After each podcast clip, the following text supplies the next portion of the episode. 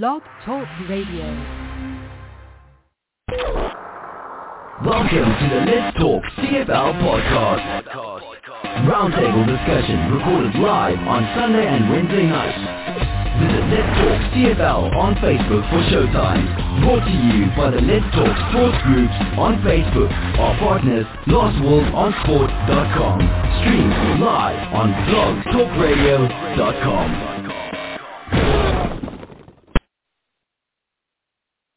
Hey, good evening, CFL fans, and welcome to Let's Talk CFL podcast, episode number 533. I'm your host, Christopher Jones, and we get to talk football. After two and a half weeks of preseason games and a few more weeks of training camp, we have kickoff of the 2023 season tomorrow night in Calgary where the BC Lions come to play the Stampeders. This is what we've been waiting for. This is, you know, when you get the hashtag, is it June yet? Yes, this is it. We get to watch real football that matters. And four games this weekend. We're going to talk about all four games tonight, the matchups right across the board.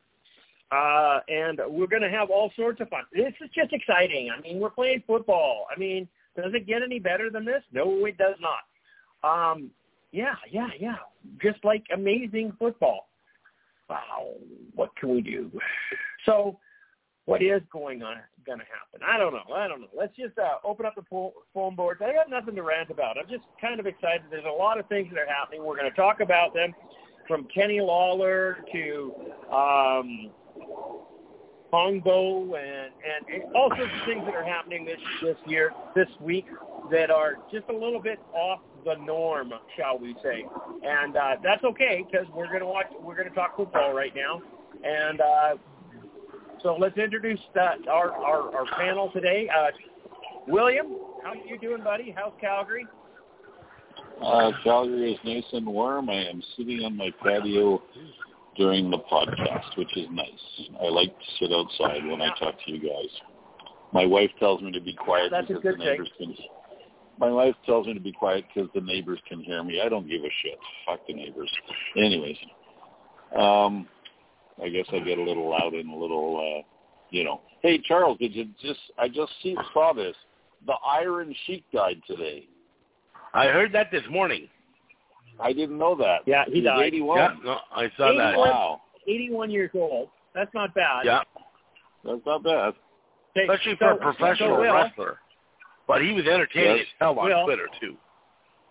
Yes. Before you start talking to Charles, you should let me introduce him.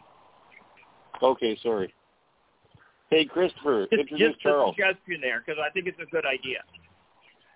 Okay. So, coming from Abbotsford, British Columbia, we have the birthday boy, Charles Cliff. Welcome to the show, buddy. Surprise! I'm here too. Yeah. Thank you very much. Yeah. Yeah, no and yes, problem. I did see. Yes, and I did see that the uh, the Iron Sheik died this morning. Uh, if you ever, if you were following him on Twitter, he was always entertaining because he was always mad about something. I mean, I think a lot of it was shtick, but it was so funny and entertaining to uh, to listen to. And he was always, if you, you ever heard him on the Howard Stern show, he was also very funny on there as well. And I remember watching him wrestle as I was growing up. So it's sad to see him gone, but uh, 81 years old for uh, a professional wrestler, that's actually uh, a fairly lo- long life. So, you know, Yeah, That's not bad at all. yes. No, but yeah, no, it's good. And now we're excited about football tomorrow. So, So, uh, is this an important birthday, or uh, is it just uh, another one? it's a half a mile. It's 40, 45, so we're not quite the, the big 5-0 yet. I still got another half decade before that comes, even though that's going to come quicker than I would like to admit. Yeah, oh yeah, it always does. Okay. Where's that? years I'll old. it- That's not, you're just just a youngin', eh, Will? Yep. Yeah, actually, uh, Charles, you're the same age as my oldest stepson. So, Oh, okay. Oldest what? stepson. Stepson. Oh, okay. Yeah, so Patty, Patty, my wife, has a 45-year-old son. Okay. Okay. So, yep. Uh, that doesn't make me feel that old. Well, it probably makes her feel old. well, maybe. If she's got a 44, five-year-old kid, you know what I mean? Well, fair enough. Is, is your mother still alive or not, Charles? Oh, yes. Yep. Yep. And yeah. how old is she? How old is she? Oh, she is. She's not listening, so she won't hear me gi- give her age away. She is actually. Um, my mom is seventy. She will. Yeah, she was just turned uh seventy six. Oh, okay. So Yeah. were you the baby? Were you the baby Yes. or something? Yes. Ah, okay. I have two older sisters. Ah, okay. Okay. Because Patty's only sixty. Patty's only sixty, sixty-six. So Oh, okay.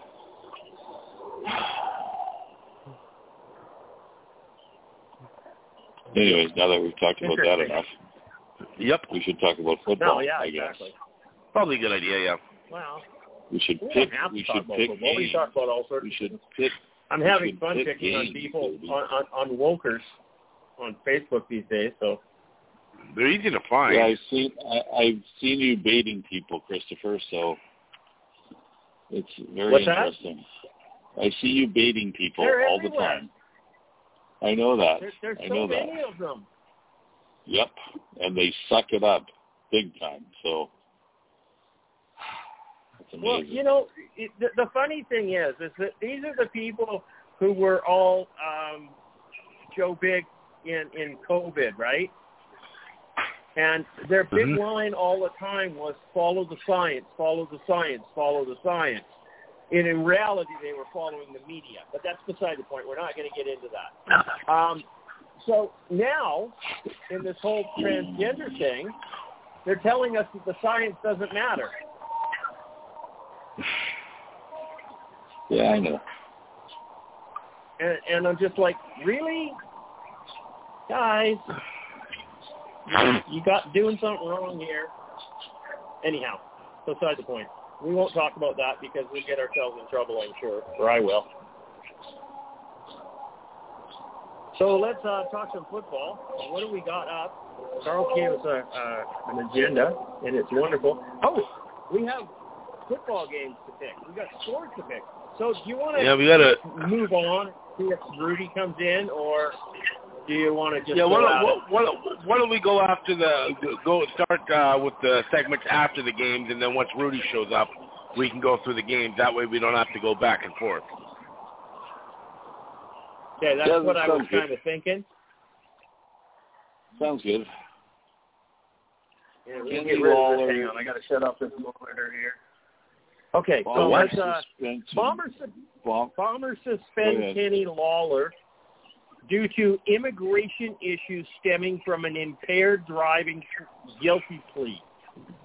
He's been deported, plain and simple, and uh, he's he's having some issues with that. So he's I think he's back in America right now, and he uh, he's dealing with some legal issues here and trying to be in Canada. So uh, now that he is a because drunk driving, impaired driving in Canada is a felony. Okay, it's not it's not Did- actually under the Motor Vehicle Act. It's under Did they actually? it's criminal law. Did they actually? Did they actually deport him? Yep. Yeah, I think Get he the fuck out of here! Get the fuck out of here! Okay. Yeah, seriously, they deported him. He he pled Good guilty them. to a DUI, and uh, and they deported him. Gee, I wonder. I wonder if he had a good lawyer. He, obviously not. Obviously not. No no lawyer would tell you to oh. plead guilty. Espe- especially if it could cause you getting deported. Yeah. Here's what you, I don't- You fight it. You, you plead guilty to something lesser, and you do a lot of community service. And the judge is usually pretty accommodating, considering you're a pro- professional football player. But if you plead guilty, you're guilty, and that's a felony. Well, and and here's the thing, guys. Here's the thing. I had a guy in my office about four or five years ago. He got a DUI, and and he wasn't he wasn't over that much. I think he was point two or something like that. Okay, and they they literally took Point, his license point that two is day. pretty much over. It's way over. Well, it's Point not way two? over. Anyways, well, okay, maybe I got this. He wasn't that drunk. Let's put it that way. Okay, Okay. it was it was borderline, and the co- and normally normally 15 years ago, they probably would have given him a 72 hour suspension. Okay, like they used to do, but because of mothers against drunk driving and all that stuff, they can't do those things anymore. Okay, but what Right. he did is he got a lawyer and and before and I mean he was without his license. It took like four months for him to get a court date, so he was without his license for hmm. four months because because they won't give you your license back until you plead or whatever. And his lawyer once once a judge was assigned, his lawyer went to the judge and said, "Hey, this guy was was it was a very limited thing." And the judge basically said, "If if he gives uh, a charity of his choice a thousand dollars, it will go away," and that's what he did. So Yeah. I'm wondering, I'm wondering one, Well- how drunk was Kelly? How drunk was Lawler? And number two, if he had a good lawyer or not. But he obviously did not have a good lawyer because no lawyer No. would tell him to plead guilty. No lawyer. Yeah, Mm-mm. and a good lawyer would have kept him from getting kicked out of the country. Yes. So I'm yeah. Right. So I'm. so that's what I'm, I'm saying is that that is- if he didn't if he didn't plead guilty, he took it to court. They went up there. They could have plea bargained this down to anything, right? Yeah. A- a- anything under the Motor Vehicle Branch Act and uh, Motor Vehicle Act, and then he would have, uh, you know, done community services, done, you know, donated money to a charity, but paid a fine, something, right? And it would have it would have just gone away. You never Right. plead guilty to anything, ever. No. No. Look at OJ. So yeah. You know, and his lawyer his lawyer even shrunk the gloves. Anyways, um anyways. But yeah, so so obviously Kenny I obviously he probably didn't get the team involved because I guarantee the team would have gotten him a lawyer. I wonder if he even told the team. Well, he got the DUI when he was playing for Winnipeg, Yes, and then did. his court case came up while he was playing for Edmonton. Correct. That's And what I was wondering. Why got- did he not get kicked out then? I guess because it was still in progress. Because he wasn't deported yet. It took him a while Right, to right. get him de- deported. Yeah. Amazing. This is, this is just funny. Have I have I been saying Anyhow, on this podcast? Have I been saying on this podcast for years football players aren't very smart? Yes, I've said that, Yes. haven't I? and okay. you're right. Okay. You have No, nobody's argued with you. Okay. Yeah, it's, Yes, it, it, nobody's argued with you. So anyhow, we got Rudy online now. Rudy, welcome to the show, buddy. How are you doing? Thank you. Good. Everything's good. So you're talking about Kenny Lawler? Yep. Yeah, I, we we've jumped over the the score, picking the scores, waiting for you. So we thought Okay, we'd so- start on the first segment, which was is Kenny Lawler, and uh, it's. Uh, have you got anything to add to it? Because it's funny as hell. Well, it's it's it sounds like he just paid his fine and then just assumed that there would be no issues later on with the border and you know the the you know criminal law. And I think he thought it would just that would be it. And then he was in for a rude awakening. They don't they that they're pretty sticky with that kind of stuff. So that's on him for not getting you know that those loose end, loose ends tied up. So that's all I really have to say. That's uh, that's him not being making wise adult decisions. How about that? That's what I He's have to say about that, player. I guess. well, oh, the guy in Regina. He's a football player. Pretty- you're asking, pretty- you're asking pretty him to, much- to make wise adult decisions. Come on, fuck. I was going to say pretty much what I said. Dumb football player. Okay. Dumb football player, yeah. Yeah. It, that it, this is just Oh. funny. So so did he act? So then it doesn't sound like he actually got deported. It sounds like he was was trying to Yeah. come across the border to report to camp, and they just refused him And- entry into Canada. Yeah, and because it, it, it has to do with his visa or whatever, probably got flagged for a you know an offense, and that's Yeah. and then it just probably got tangled up there, and then you need your work visa, right? So that's probably why he didn't he didn't get his work visa. And I bet you Winnipeg probably thought it was already all looked after when he was in Edmonton. They probably they probably just thought that was over with. I'm guessing. I mean, you would think that So they're they're just Two years removed, right now to get him apart. And, Yeah, it'll it'll work itself out. And honestly, if he misses the first four or five games of the CFL season, it doesn't really. I mean, that's no big deal. Well, no, it's, Someone else it's, a chance it's to play. saving Winnipeg some cap space. Yeah, It is, yeah. and they're not Right? He's, he's on the okay suspension list. He's Yeah, not part of the salary cap. yeah.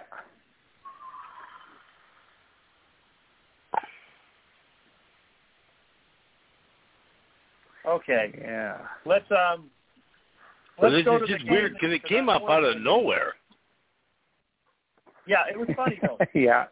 Yeah. Okay, we're we're gonna do the pick'em games now. Everybody who's out there listening, go over to um, CFL.ca, find the pick'em thing, go in and join the group. Let's talk CFL podcast, and uh, and and then you can pick your you can work against us. So we're all gonna we all put Hmm. our picks in there, or Sparky does for us, and then, uh, so let's us. see who wins this this whole thing. Okay. Yeah. Um, so what happens is we have two teams that are playing. We pick the winner and the total point score. Not what the score is going to be, but the total between the two teams. Okay? Just a refresher. I know you guys all know this, man, but I'm making sure everybody at home knows this as, as well.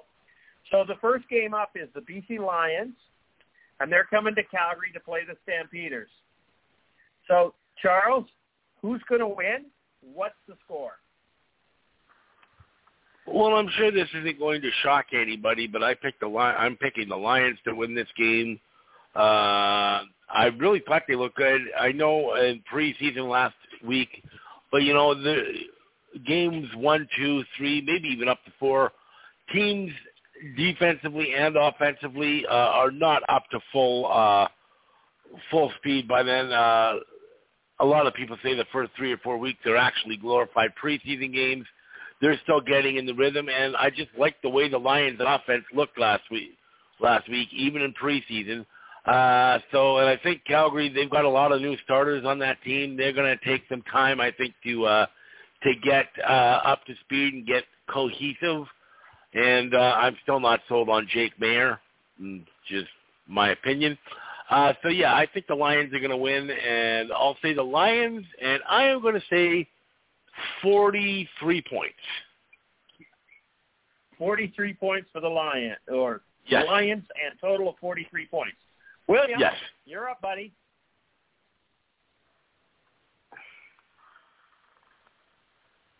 William, you're not talking. Sorry, There you Calgary 42. You're picking Calgary, and you're going Yes, sir. 42. Okay. Yes, sir. Rudy, what are you going to do? I'm gonna go Calgary 44. Calgary 44. And CJ is going BC and going high at 52. Okay. The second game up is Hamilton and Winnipeg. Uh, this is an interesting game. Uh, you're going to do reverse order here. Uh, CJ is taking Winnipeg and going with 48 points. Rudy, what are you going to do? I'll do uh, Winnipeg 51. Winnipeg 51. And William? Uh, Winnipeg 56. Okay. Uh, Charles. I'm going to be very honest. I'm extremely tempted to pick Hamilton, but I'm going to pick Winnipeg uh, 48. That's what I did. Oh, okay. Uh, 45. Okay. Uh, Hey, the CJ, next game is CJ, CJ, yeah. can I can I change mine, please? I'm gonna of go. course you can. What would go- you like? I'm going to go Hamilton 46. He just wants to be different. Hamil- Hamilton 46. Okay. So William wants to drop to the bottom right away. Well, that's where I usually come Nothing back like from playing anyway. catch up So from week one. That's where I usually come back Okay. from anyway. So Yeah, yeah, yeah, yeah, yeah. Okay, so the next game is Ottawa Red Blacks without Jeremiah Masoli. Um, and I personally, I don't think Jeremiah Masoli should come back. I think he should just retire. And I said that last year at his injury. I said this is going to be a career-ending injury. And everybody said, no, no, no, he's not that old. Uh, when you're off for over a fucking year, it, it's career-ending. Let it go. Uh, Ottawa Red Blacks come into Montreal to play the Alouettes. This is like going to be a tough game with Nick Arbuckle versus what's his nuts, Cody Fajardo. Oh, geez, no, that's not even going to be close. Uh, Cody, Charles, Cody. Cody. Cody. Uh, I'm sorry, I can't pick Cody Fajardo. I know it's Nick Arbuckle, but I'll take Nick Arbuckle over Cody Fajardo. Mont or um, uh, Ottawa, um, 40. Ottawa 40. Okay, William. I'm gonna go Ottawa at 28. Yeah, I was thinking about going low too. Uh, Rudy. Ottawa 39.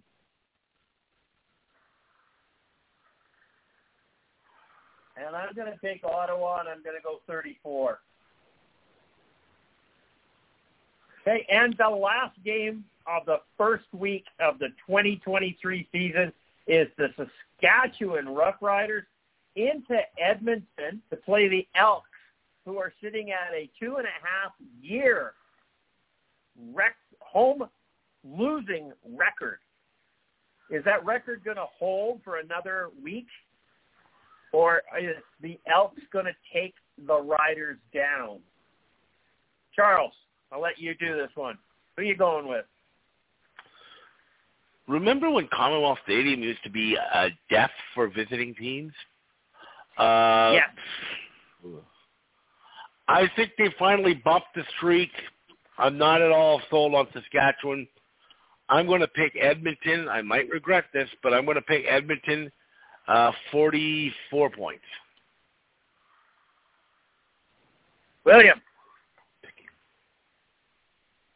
Uh, two favorite teams. Yeah. I'm gonna go Which one do you feel sorry for?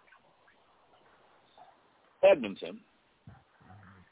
Um, because because I mean, here's my next question: Do you think anybody's going to be at the game?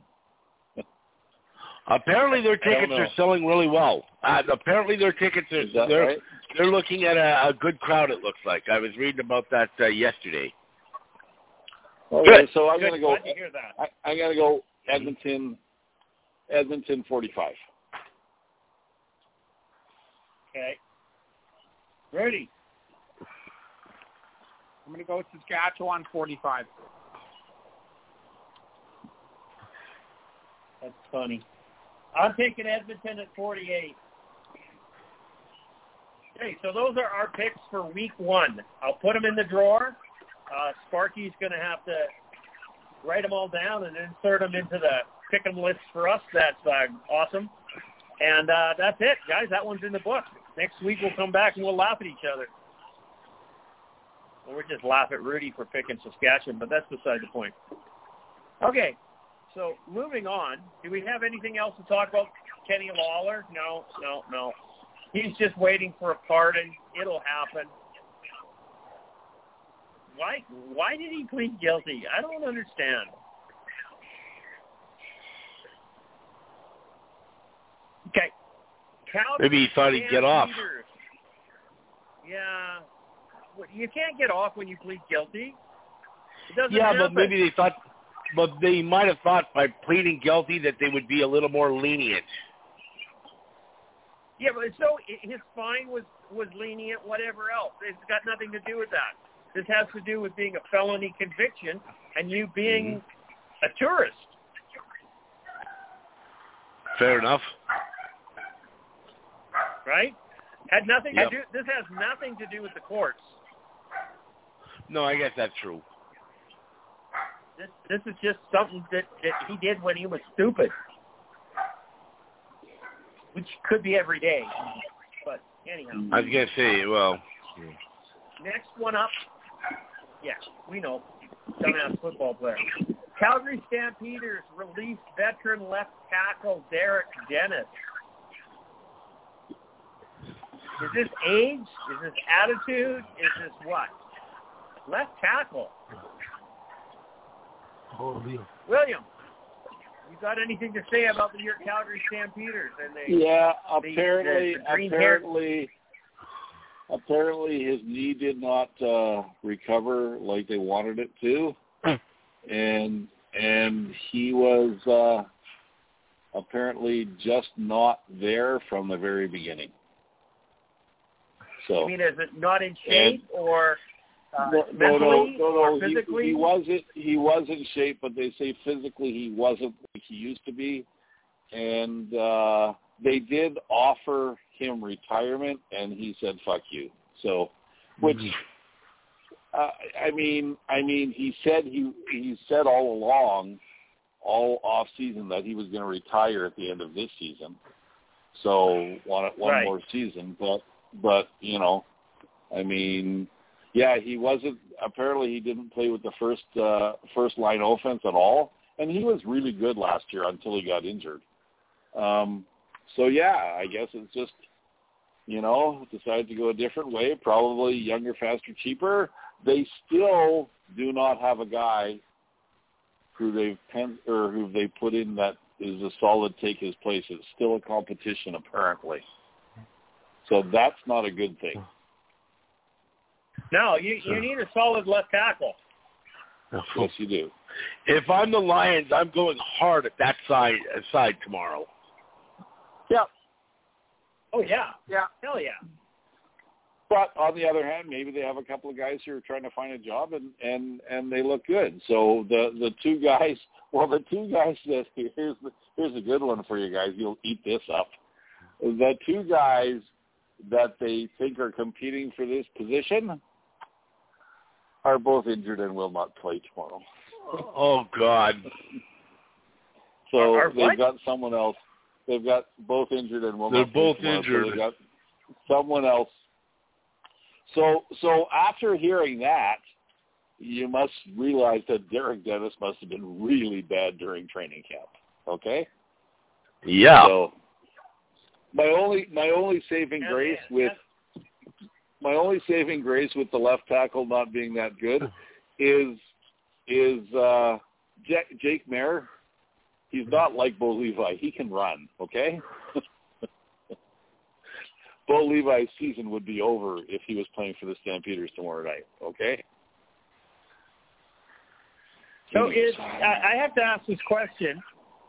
And Okay. Because I, I, I I'm not I, I don't know the answer, so I'm actually asking it honestly. Is Jake Maier a southpaw? No, No. You should. no, No? he's not. Okay. No, he's not. Because that would t- change the perspective of left tackle and, and put the onus on the right tackle. Yeah. Yeah. But No, no, no, he's not. no, not. he's not a southpaw.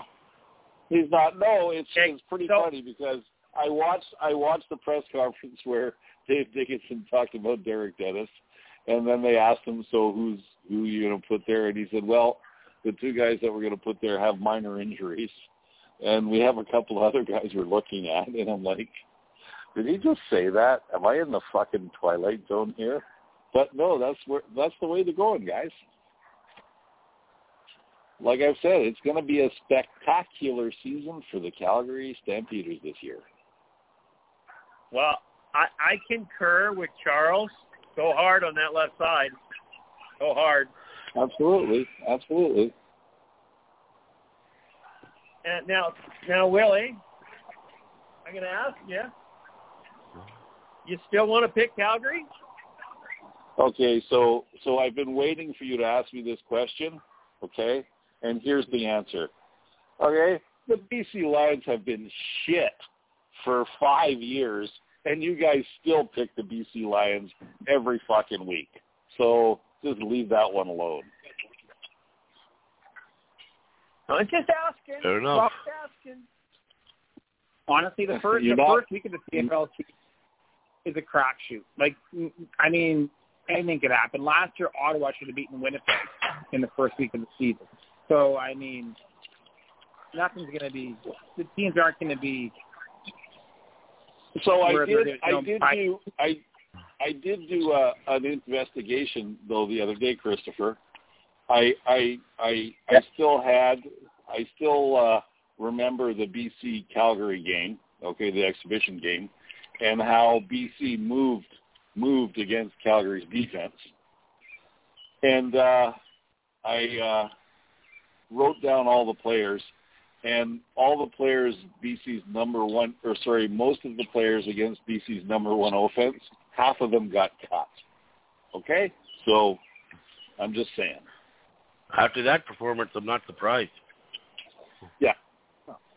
The only one, the only one I was really not surprised at was that Muhammad guy because he started for the Calgary for the foot or for the Stampeders last year, and Bust, I call him Buster Rhymes. What's his real name? Buster Rhymes beat him like like he was uh like he was dead three times in the exhibition game. So there you go. Go ahead. Okay. Yeah. Well, Derek Dennis is not retiring. Cal, he's no longer with the Stampeders. Who out there is looking for a left tackle? Nobody is in week one, but it's who gets hurt first is kind of what's happening. You get injuries, yeah. I- Yeah, but Yeah. Remember- so he just has to sit, remember- sit by his phone. remember, the only place Derek Dennis has been successful in is Calgary. Calgary. Once again, system or player. I'm not arguing. Fair, fair question. If it was any other team, I, I, I would tell you it's the player.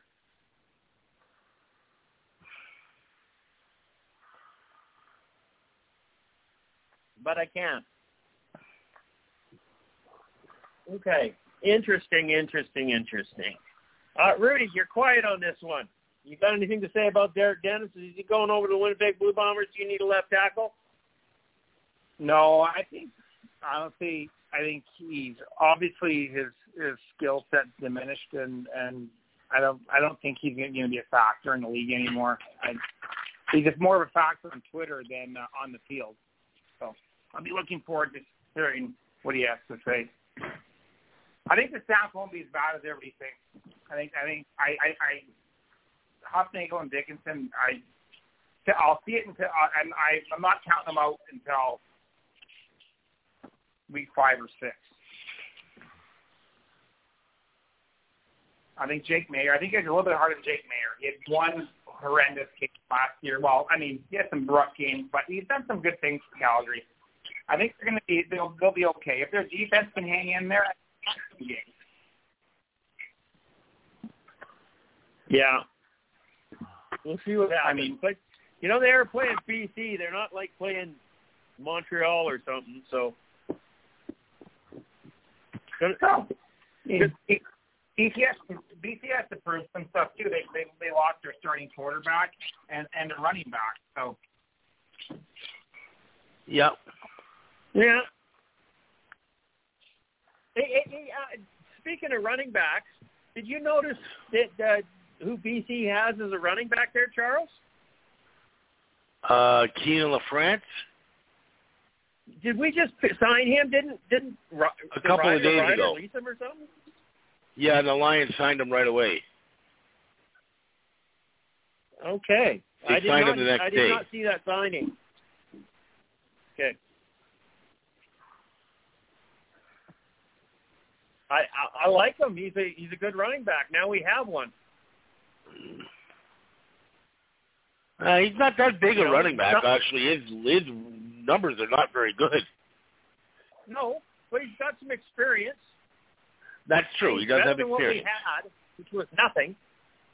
Well, I guess that's a good point too. You know, I, I'm I'm- I'm not saying I, I don't like picking up the rider's garbage, but in in reality, if you've got nothing, it, it's better to have something. And you know, it's just you you the odds of us leaning on the running game too much is is pretty slim when you don't have a running back. That is quite true. Okay, so there. Derek Dennis is done from Calgary. Kienan LaFrance is now a BC Lion. And the next segment here, which uh, confuses me, is TSN's list. TSN list its top 50 players of 2023. How is that even possible? How can you list the top player of 2023 when they have yet to play a game? Well, it's, I I think they mean going into the 2023 season. They do it every year. I, I understand what you mean, but how do you do this? Right? Uh, it's based on last season, obviously. Ah, so it's anyhow. It should be of 2022 Okay, because that's what they're basing it on. But this list is kind of Okay, ridiculous so the top anyway. But 50 players. You want to go through the list one by one by one by one, at least the top 10, 10, 15 or so? Let's sure, we it. got time. Number one, it's yeah, we got lots of time.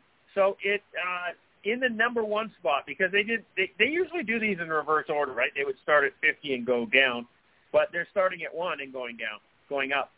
So uh, number one player is uh, actually before we even do that, which it's Zach Collaros, just in case anybody's wondering. Um, distribution by team: BC Lions have four, Edmonton Elks have four, Hamilton Tiger Cats have seven. Saskatchewan Roughriders have three. Winnipeg Blue Bombers have 11. Calgary Stampeders have 10. Montreal has one.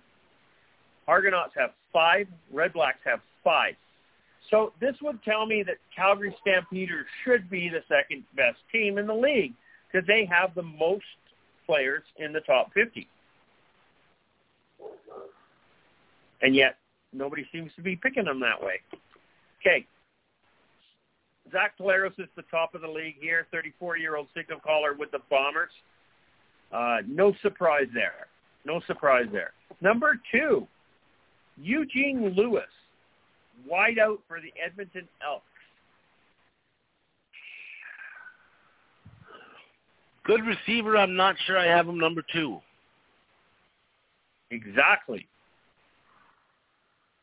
Number three. I don't running even know if I'd have him as the best receiver. But go on. Oh, I wouldn't have him as the best receiver. No way. Uh, oh, shit. It just went away on me. My list just disappeared. Uh, Calgary Stampeder um, running back Ka'Deem Carey is number three. Hard to argue that one. hmm I'd argue that he might, he maybe should be two. It, it, it's possible. I- I'd put him at two over Eugene Lewis. Yes.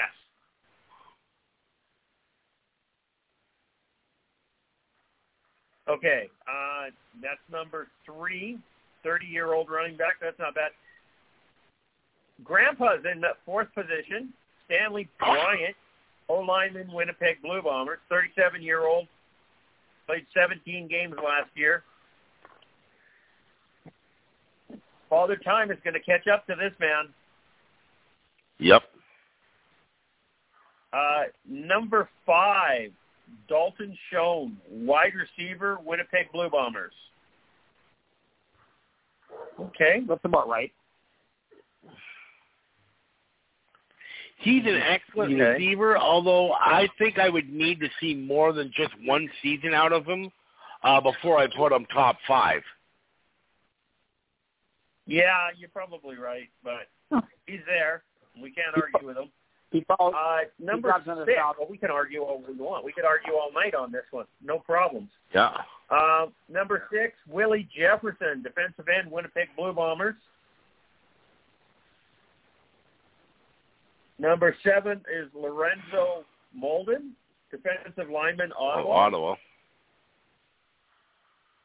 Kenny Lawler's in eighth place. Hard to call him a top 50 player when he's not even in the league. Uh, number nine. Not even in the country. Wynton Mc- McManus, exactly. Linebacker, Toronto Argonauts. Uh, number 10, Adam Bighill, linebacker, Winnipeg Blue Bombers. I, you know what? I they, Adam just looks like he's missing a step. I don't think he is. Uh, he's going to be the dominant force that he once was. He missed most of training camp with a uh, ingrown toenail.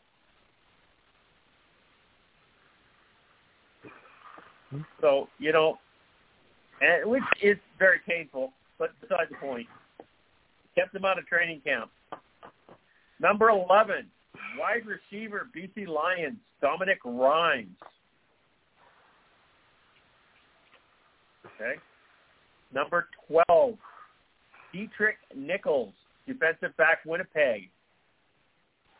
Number 13 is Trevor Harris, the second quarterback in this list with Saskatchewan. Are you telling me that you're taking Saskatchewan's quarterback as the second best quarterback in the CFL? Oh my good lord. Who made this list? TSN. Uh, number 14, William Stanback, running back Montreal. 15 is Tim White, wide receiver, Hamilton. That's our top 15. Who do you have? Who do you think should be in there? Who who do you think should not be in there? William, you go first. Well, you know what? It's hard to argue about uh, Saskatchewan's quarterback being the second best.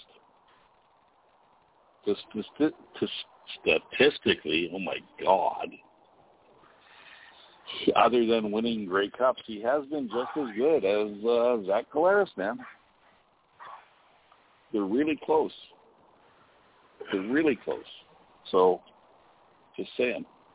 Um, but in reality, picking any of these guys at the beginning of the season is a waste of time. I'm sorry. Yeah. It's a waste of time. I don't know why they even did that.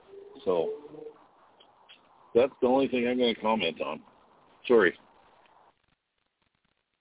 Well, I, I think it's like I said at the beginning. uh, This how how can you do this list? This is ridiculous.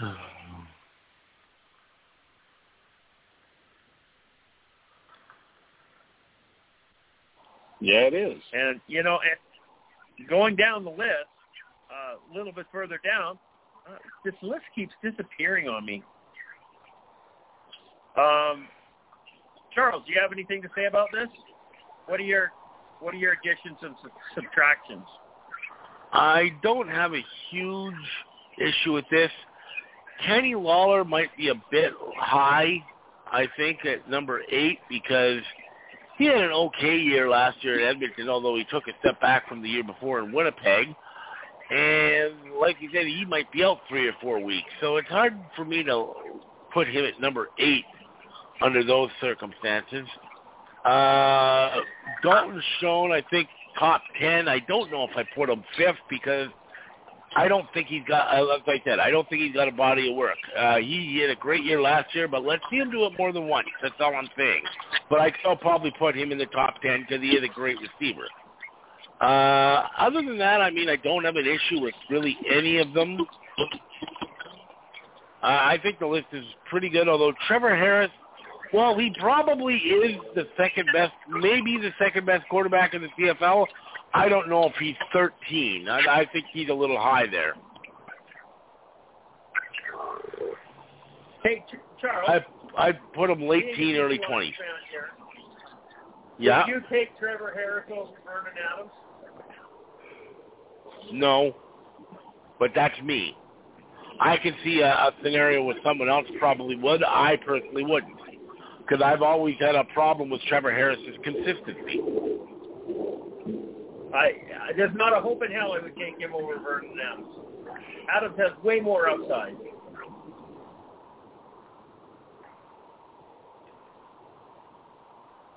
So yeah, I don't I don't know how that happened. I'm not saying Trevor Vernon Adams is the second best quarterback in the CFL. I'm just saying that Trevor Harris is not.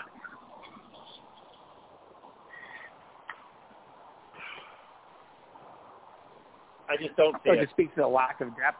It speaks to the lack of depth at quarterback in the CFL when Harris is in the top 15, right? Well, well, especially seeing as this is the top 50 players, there's three quarterbacks on the list.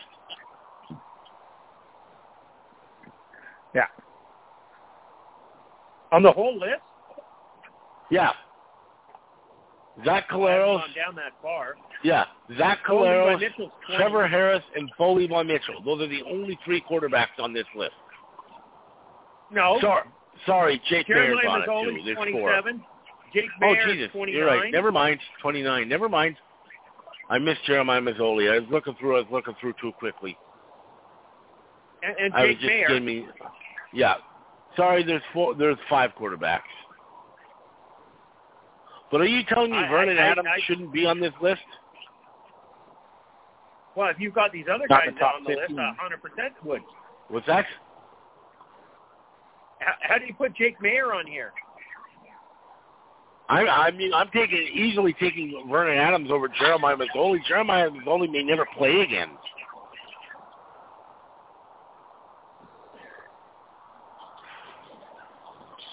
And I'll take him over Jake Maier too. I haven't seen anything that makes me think that Jake Maier is anything special.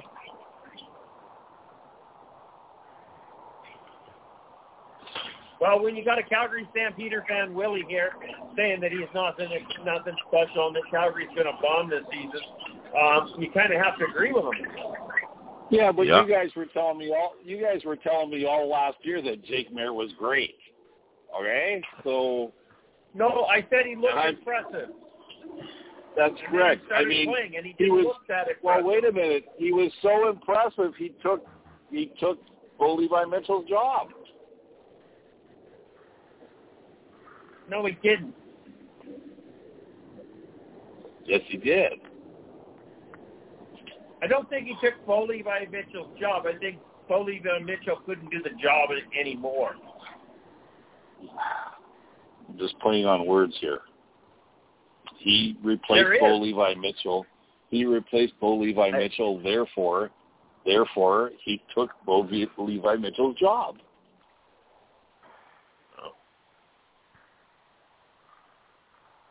But whatever. It's uh, you know what? One of the nice things about what's going to happen tomorrow is the season starts, and we'll get to see how fucking wrong we all are. Okay.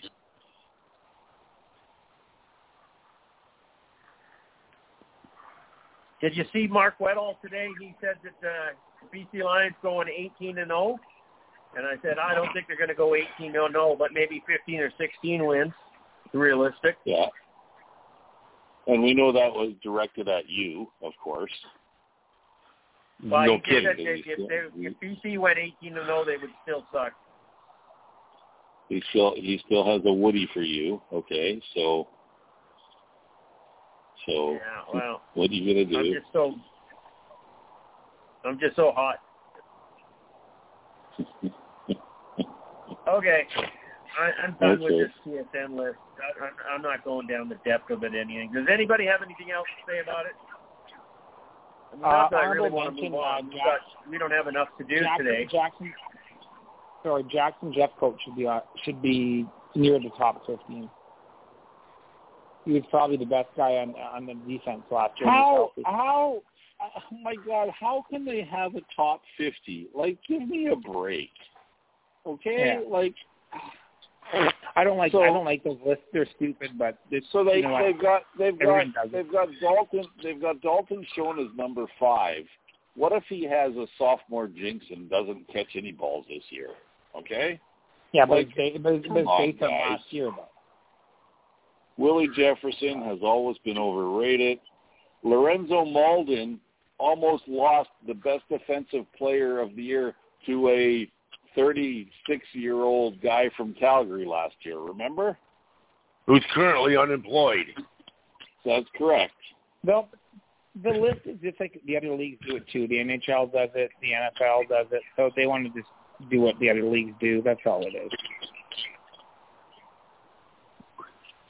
Spent probably too much time on it already. How is Jadaric I mean, they- Davis 42? They got Bo Levi Mitchell at 20, and he hasn't done anything in three fucking years. God. yeah, he's been a he's been a West semifinal Funny. participant. Yeah. Whatever. In garbage Anyway, time? This, this, wow. Wow. Just wow. Oh, TSN is now following Three Down Nations policies. Did you see that? Which is what? This was published by TSN.ca app. No, nobody wanted to put their name on it. Oh.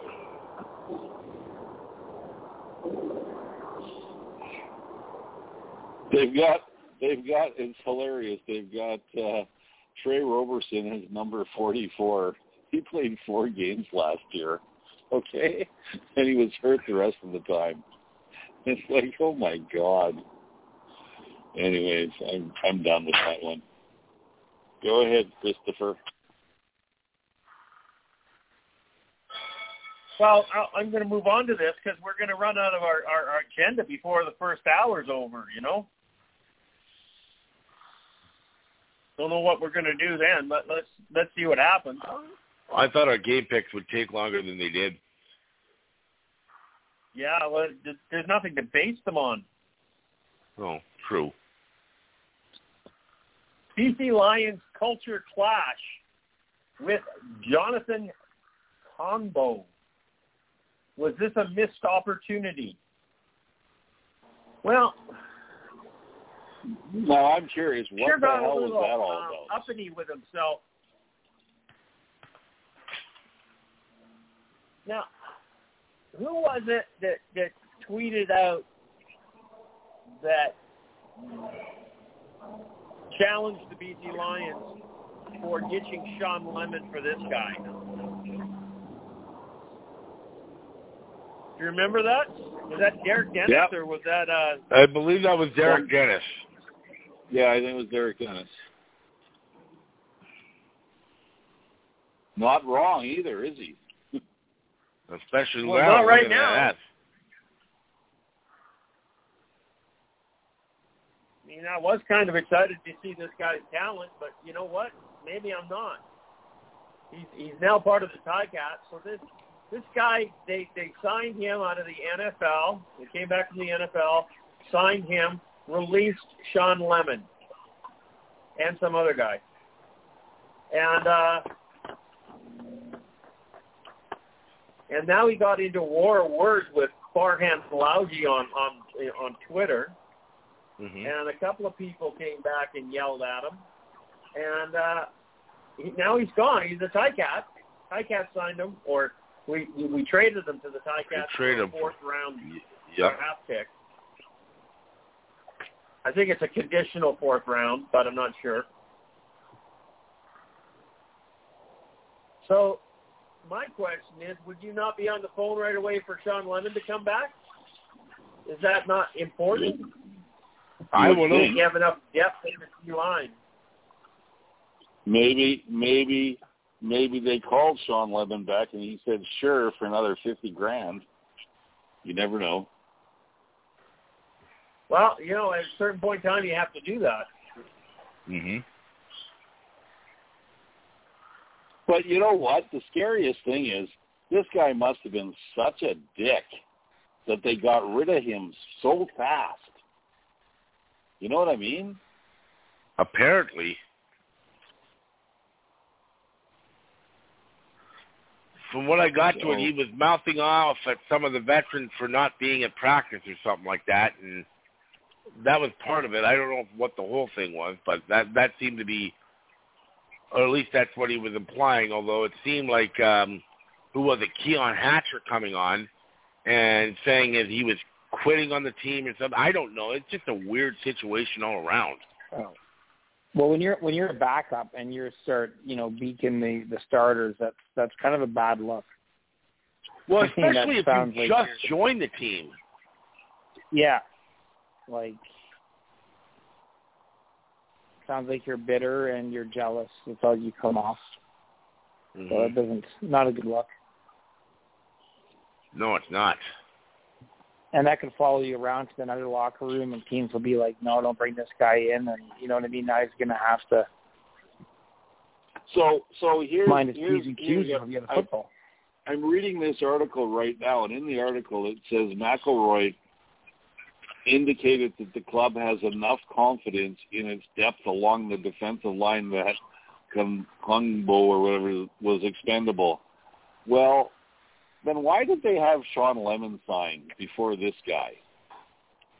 And then they sign this guy, and then they say, "Oh, we got rid of him, but we have enough depth along the defensive line." Are you Mhm. kidding me?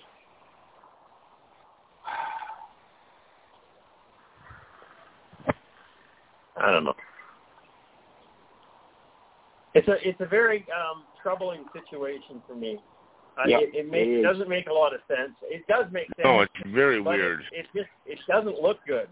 Not the But- optics are not good on this one. But would it have caused problems all year long if they had kept him?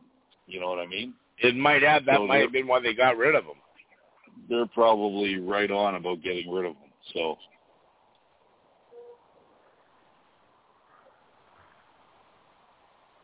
Okay. We can move on. Ottawa Red Blacks quarterback Jeremiah Masoli to miss the first two games of regular season. So this is a quarterback that got injured in what game three last season. Mhm. So by the time he gets back in week three, if he does, he's been offered entire entire year. Okay. Now, if he's not playing now and he's in the in, in uh, on the sidelines, how does he make the top 50 list? A. B. He hasn't had any training camp. You know, I'm sure he's working out and doing physiotherapy and stuff like that for his leg. But at the same time, y- quarterbacks need to have training camp. It's important. You would think so because you got to get your timing down and everything.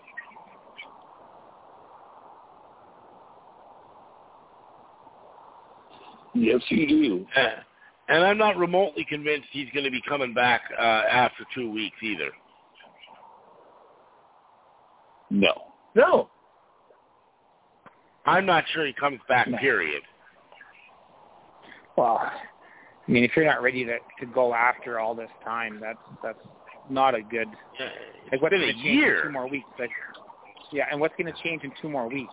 Like, there's obviously Right. structural damage that's not ever going to get better. So, I mean, is it like where are we at? Is it pain control? Is it mobility? I mean, I mean, his game is his half of his game is is sprinting out of the pocket. So, Mhm. I mean, take that away from him, he's going to be a sitting duck on a so-so team. So, I mean, that doesn't it's not setting up well.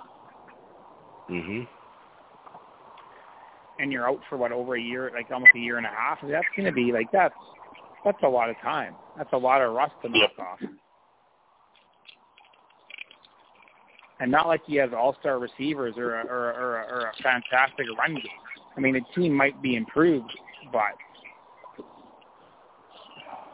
I'm talking Grey Cup, maybe playoffs at best. Mhm. We'll see. The only saving grace for Jeremiah Masoli, he's in the Eastern Division, and he could possibly get the Ottawa Red Blacks to the playoffs. Yeah. especially with the clusterfuck that's happening in Montreal. Um, all they have to do is be better than the fourth place team in the West. So why would you why would you bet your horse? Why did the Ottawa Red Blacks continue this? Why did they keep focus on Jeremiah Masoli? Yeah. Well, we don't have the we don't have the medical records. We don't know what the the the doctor said, so it's kind of hard to. I mean, we're not.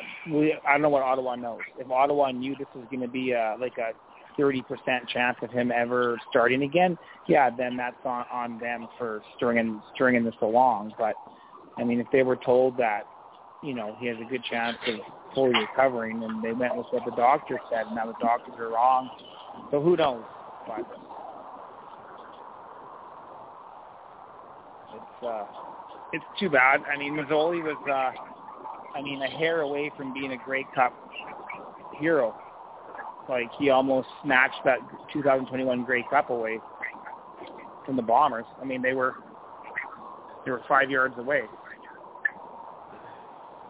Things would have turned out a lot different because they would have probably kept Masoli and Evans would have gone in 2022. Evans would have went to Ottawa, I would think.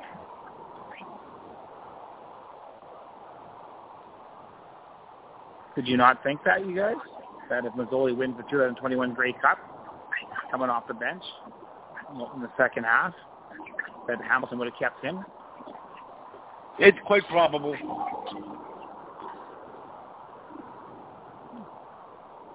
And once again, it goes But, to show you you know- the state of it goes to show you the state of the quarterbacks in the CFL. I wouldn't have kept Jeremiah 100%. Masoli for as long as they have. Okay, because he's not a good quarterback in my mind. And I've said that numerous times. They had some good games, though. They had some good teams around them, though, too, right? So that's always the chicken and egg. Yeah, but scenario. I still he's never he's never learned how to be a throat or drop back passer. Sorry, he always relied on the wheels first, Mhm. Yeah. and that's a problem. And those quarterbacks that And don't want to, if you don't learn, if you don't, if you don't want to learn to read defenses properly, eventually you're going to Yep. get found out, and eventually it's uh, you you slow a step, and teams game plan for you, and you know it's big trouble. Yeah. Maybe I I, don't know if it's similar to like, like Casey, Casey Printers, You know. kind of the same type thing, or not. I'm not sure if that's the comparison. but face Casey in the last- to- No, I don't think Jeremiah Masoli was ever in the same league with with Casey Printers. Casey Printers is a much No, better passer. no. Absolutely. yeah. Okay. Um, you And know, if you think about it, if you think about it, the last three three years, he's played six games, twelve games, and four games. Okay, he's been injured a lot the last three years. That's barely over one season. Sorry, right? That's that's. I said correct, that's Charles. barely over one season. It's That's twenty-four like 20 games. games. 24 games. Twenty-four games. Yeah. That's not even a season and a half over three years. No, sir. No, sir. No, And I mean, if you count the playoffs, that's a season. Yeah. You know, if he was going to do it, 2018 was the year he should have done it, but he got hurt because he threw for over 5,000 yards that year.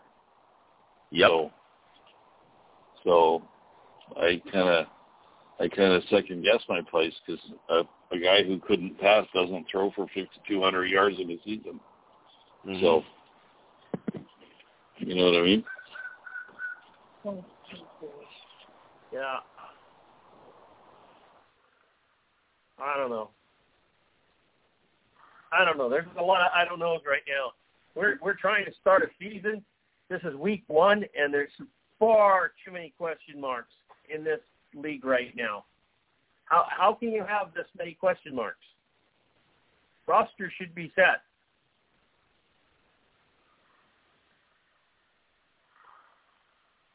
Just I lack don't of know. depth all the way around. yeah. Everywhere though. That's what he said all the way around. It's everywhere. And God forbid a starting Canadian goes quarterback. Down. Oh yeah, I mean I agree.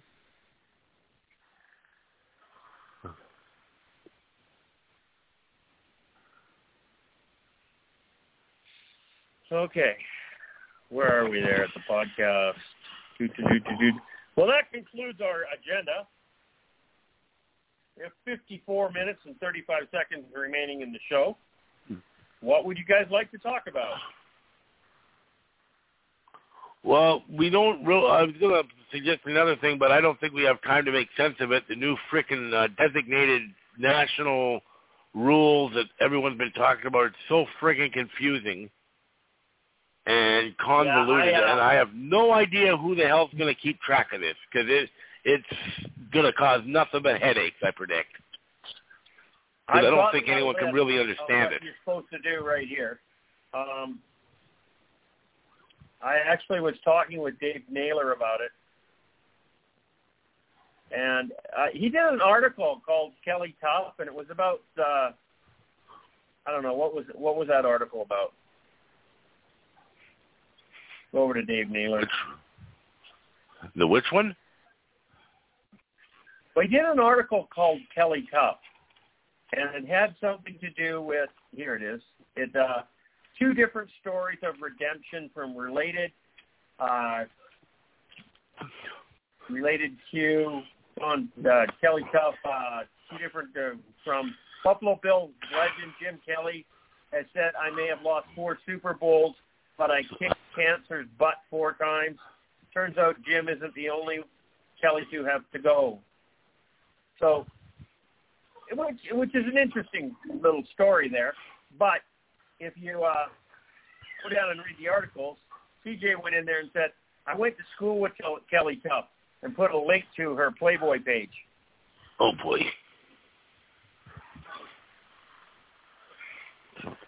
She went she went to Centennial in Coquitlam. So anyhow. But while I'm there, I was talking with uh not talking with him, but uh he's got a list of the rules for the designated national. Okay? The CFL snap count rule for nationalized Americans replacing nationals. Before each game, each team will identify on the depth chart one player on each side of the ball as their designated nationalized American, defined as a veteran player with at least five years CFL seasons experience or three with the same team. So Sparky comes up today, and I think it was Sparky, and he said that Ka'Deem Carey is your nationalized American for designated nationalized American. So he's not allowed to be there on the first play of the game, and he's only allowed to have 23 snaps in the game. Yep. Be on the field for it. Doesn't mean he gets the ball 23 times. So let's continue reading the rules. Each team must also identify on the depth chart a designated national starter and backups, each of whom are eligible to be replaced in game by the designated nationalized American on the corresponding side of the ball. The designated national starter and backups do not have to play the same position on the field.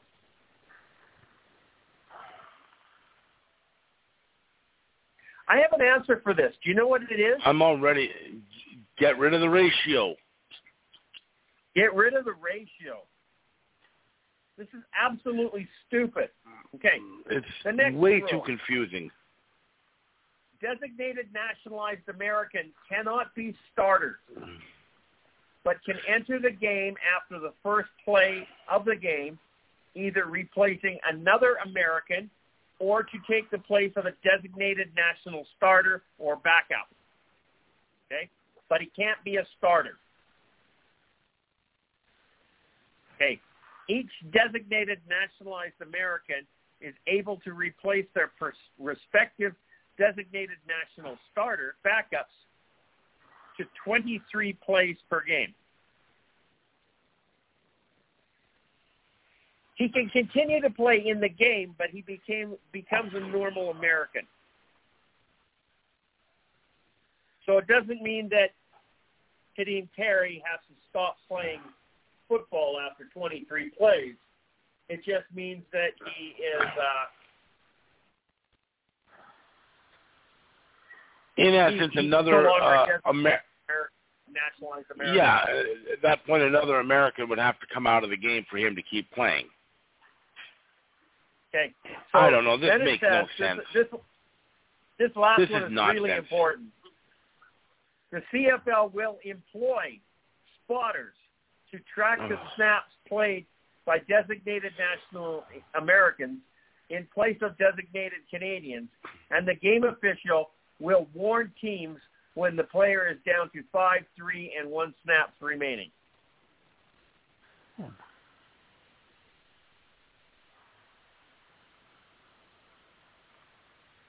What the fuck? You you know what this reminds me of? When my son first started playing football, um, minor football, they have in the lower um, age tiers uh, a ten play rule. So the rule is that every player has on the roster has to play a minimum of ten plays. So what we would have to do is we would have to go out and find a parent to volunteer and count every time a player is on the field. So we had that we had a designated spotter and say they had to mark down before every play what numbers were on the this is what this reminds me of. Cuz you're going to have some spotter there trying to determine if this guy is playing in in place of a national and this is it just this is so friggin' confusing. Just dump the frickin' ratio and this nonsense goes away. It's really weird. It's, it's beyond weird. It's ridiculous stupid. You've been silent for too long in the wings. Are you still with us? Yes, I am. I it's it's I don't even like it's ridiculous. Who's, who's I mean, Winnipeg's get rid of the ratio. designated nationalized American? Good luck. Uh, I, I'll get back to you on that. I mean, I I can't stand it. I think the best should play, and I mean, this is a joke. Either get rid of it, or honestly, make it all Canadians and just whatever, kill the league. Like that's either or. I mean, I, looking I, at it, I looked at it and it gave me a headache.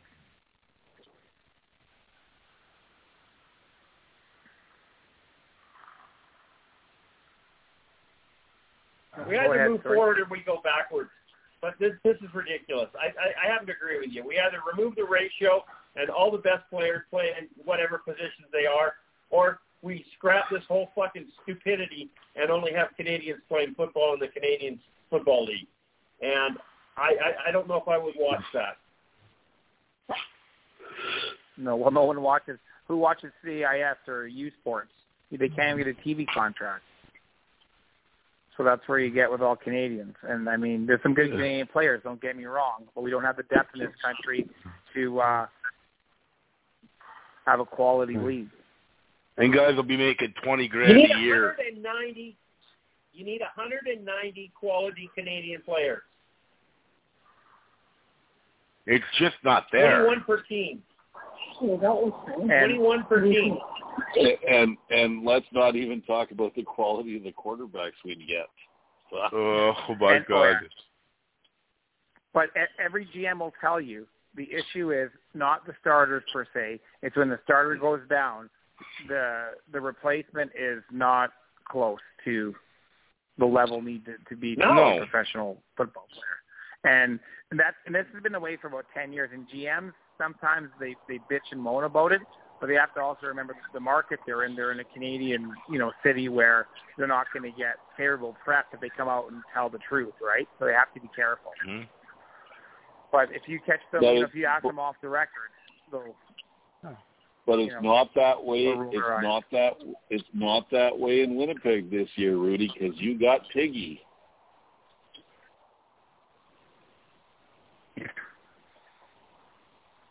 um Are you still there, Rudy? I mean Who's who's Yeah. Piggy? Is that what you're saying, Rudy? You know you know who Piggy Yeah. is, don't you? Okay, he's going to take the ball on every play and run it down the field. yeah. Oh yeah, uh, the uh, our third string, our, our hero. I, you know what? Winnipeg has a problem. The backup's always the best. I mean, if if Collaros gets has two bad games, there'll be people crying for us to start Piggy. I'm telling you. They mm-hmm. wanted Dominique Davis starting here. Oh yeah, it's it's uh Dominique Davis. Oh yeah, when he, uh when uh Nichols was like ten and or Nichols was like ten and four one year, he had one bad game and they wanted him replaced with Dominique Davis. I'm like, oh okay. Jesus. yeah, but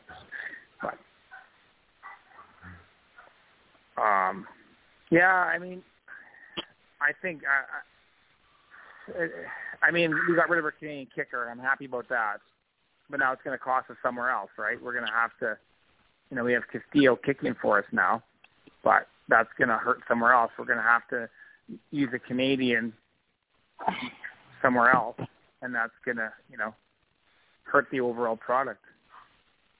But that's the that's the way the CFL wants it.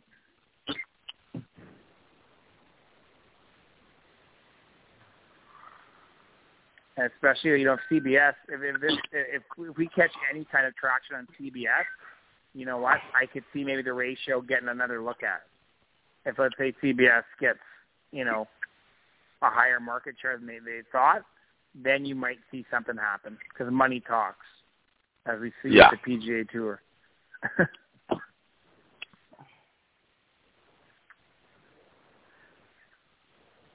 Although yeah. the CFL have the CFL and evolution's not quite a thing right now, so.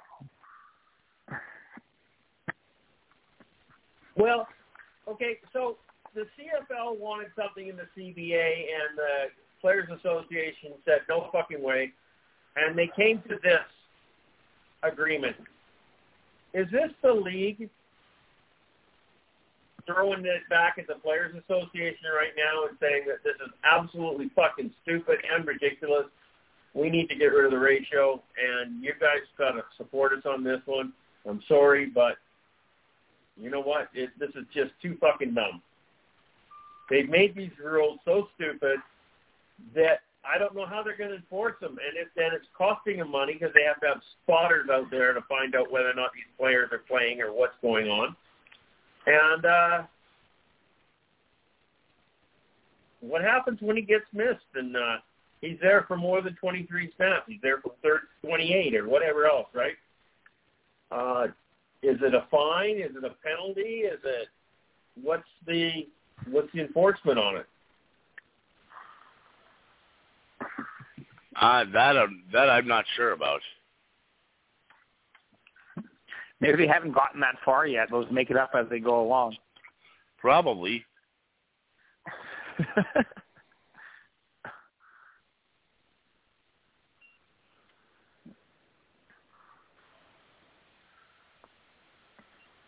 Dead silence, guys. Somebody talk.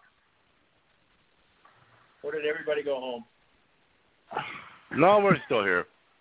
I don't know what to do. I mean, I think you gotta. It's, it's just really dumb. I mean, how is this better than getting rid of the ratio and having the top players play when you got this convoluted? And you know for a fact each team is going to have someone out there monitoring the other team's players, and you're going to get arguments and you're going to get disagreements about who's playing where and what, and it's going to slow stuff up, slow shit up. Uh, you, yeah, I can just see it coming. There's going to be all sorts of all sorts of arguments. There's going to be all sorts of protests and blah blah blah. It, all this yeah. is going to do is that? cause more more problems than it's worth. Yeah, can you imagine that in the Grey Cup game? Some kind of yeah. fiasco with this. Right, but I, that's my point. Rule is this this system right now so fucking stupid that the league is just doing this to prove that the the players association are idiots for preventing the removal of the ratio. I mean, could you imagine American first time American viewer and all of a sudden a, a player gets kicked out of the game because he took 26 snaps? Could you imagine that some first you know, time well, guy from Alabama of the watching. game. He doesn't get kicked out of the game. He can still play the game, but he loses this designated nationalized player. He uh, he becomes just a regular import, a regular American player, For the re- and uh, For the then rest of the team game. then the team gets fined if if they don't, you know, have a balanced roster. And they have two of these guys, one on offense and one on defense. for the Grey Cup game, you could just get fined, pay the fine, but field your field a strong lineup and don't don't follow the rules. Is that what you could do? Just pay a fine. and- Well- I mean, I'd pay a fine to win a Grey each, Cup. each snap would be another fine. Oh, Okay.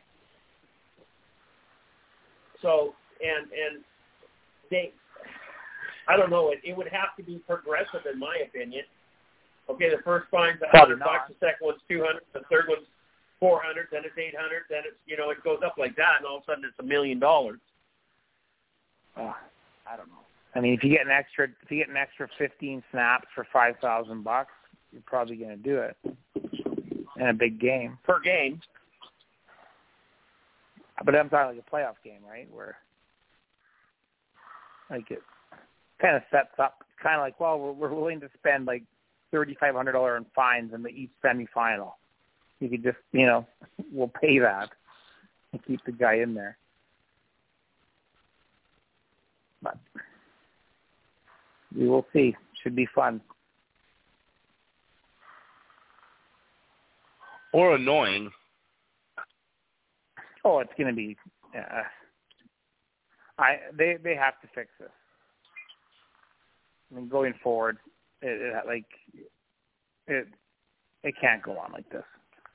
Especially with expansion, you get a tenth team. You're not going to have Canadians. You're going to have who knows who's going to be playing.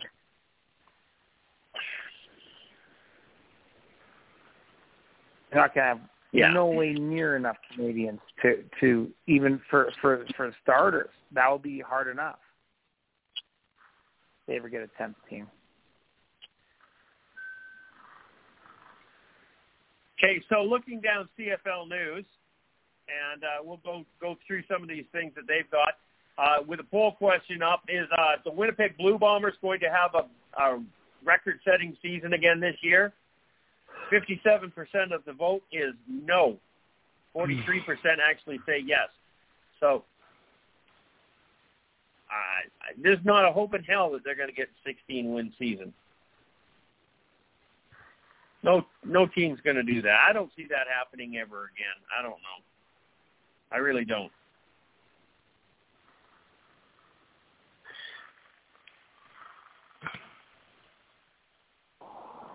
I don't disagree with you. And I mean, you know what? It's not it's not good to have a 16 team or a 16 win season, anyways. Because then the last four games of your season or three games of your season don't mean anything, and you get complacent. We've seen it in Calgary numerous times. We saw it in Winnipeg last year. So, yeah, it's not necessarily the, the best way to go is the eight and ten Calgary Stampeders in 2001. They weren't complacent, and they Marcus still won the Grey Cup with Marcus fucking Crandell. Come on now. Yeah. Well, that's but, but that's the East. But that's the East playbook, right? They they stole they they copied the East di- division for a change, right? I mean, I mean, 2021, the Bombers were were stale in the in the playoffs. They got lucky. They they they got it through those two playoff games to win the Grey Cup, but they were horrible against Saskatchewan in the first half at home. They had five turnovers. Any kind of team would have blown Winnipeg out.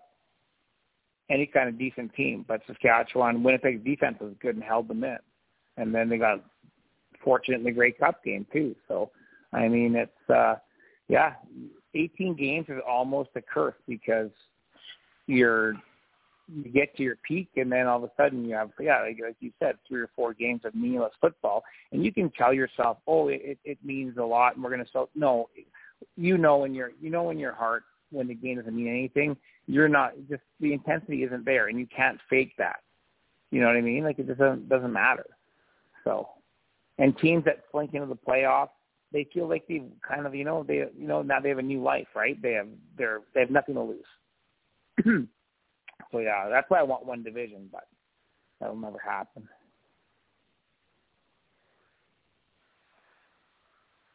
Not for a while. Well, no team should be that dominant in a in a nine team league. We should have parity or close to it.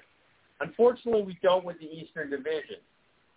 And you know what? 2019, every single quarterback in the CFL got injured. I mean, how does that happen? Yeah, it was. Mhm. Can we blame that one on the ratio? Canadian offensive line and American D lines? The Canadians simply cannot protect the quarterbacks? Some cases, yeah, they do, get, they do get you agree with that? Some cases anybody? you can't. Disagree No, I think there are still good some good Canadian offensive linemen. So I'm not going to say I'm not going to make a blanket statement that they can't. Some are good and some aren't. Correct. But is there five per team or four per team? That I'm not sure about. Because that's where that's where the Canadians are on the offensive line or on the on the offense, right? There's Mhm. very very few Amer- uh, Canadians ever on a defensive on the defensive side of the ball. In fact, I remember BC having only one Canadian on defense for years and years and years.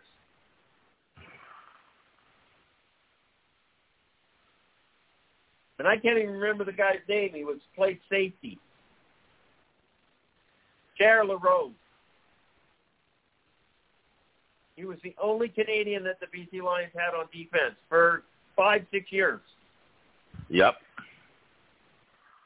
So that means you got to have the Canadian somewhere because you have to have seven starters. So there's a bunch on offense. So there, there's re, uh, receivers and there's O linemen, and usually your fullback.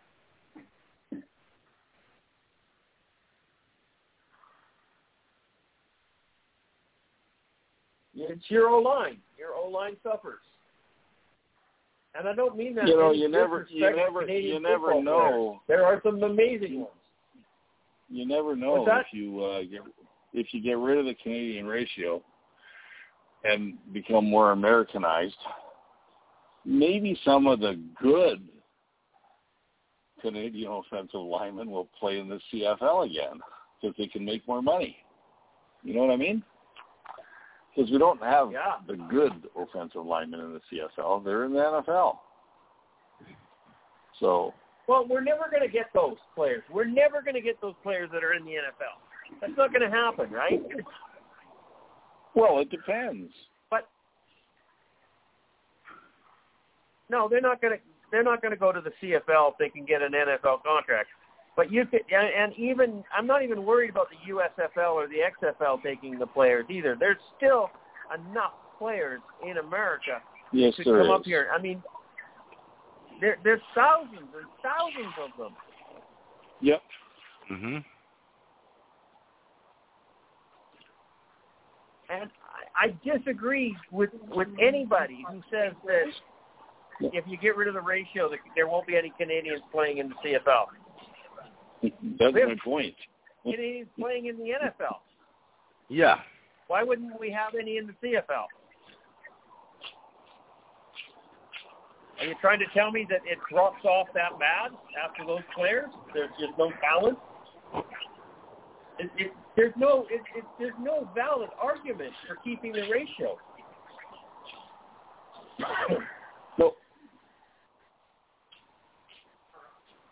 No other league in any professional sports has a ratio for their own nationality. So why should the CFL be different? Well, I that's mean, not you a think true about statement. it. What do you mean? There are there are a lot of professional sports that have a professional ratio or a national ratio like this, but that is because they're trying to build a national team, like in soccer, where you have to have so many French soccer players on the French in the French leagues because they're trying to build a French national team to play in the World Cup. Okay. Mm-hmm. Oh, And oh, so you're you're saying you're, you're, you're saying talking about is a- major major leagues in North saying- America. I'll agree with you. you're saying soccer is a sport. Okay, I forgot. Yeah, no, I, well, no. I'm just using that as an example. Okay. Okay. But no, it's it's ludicrous. Can you imagine if the NHL decided that they were only going to let Canadians play? Do you think? Do you, do you, do you, do you imagine the amount of players we would have missed, and imagine how many competing leagues there would be around the world?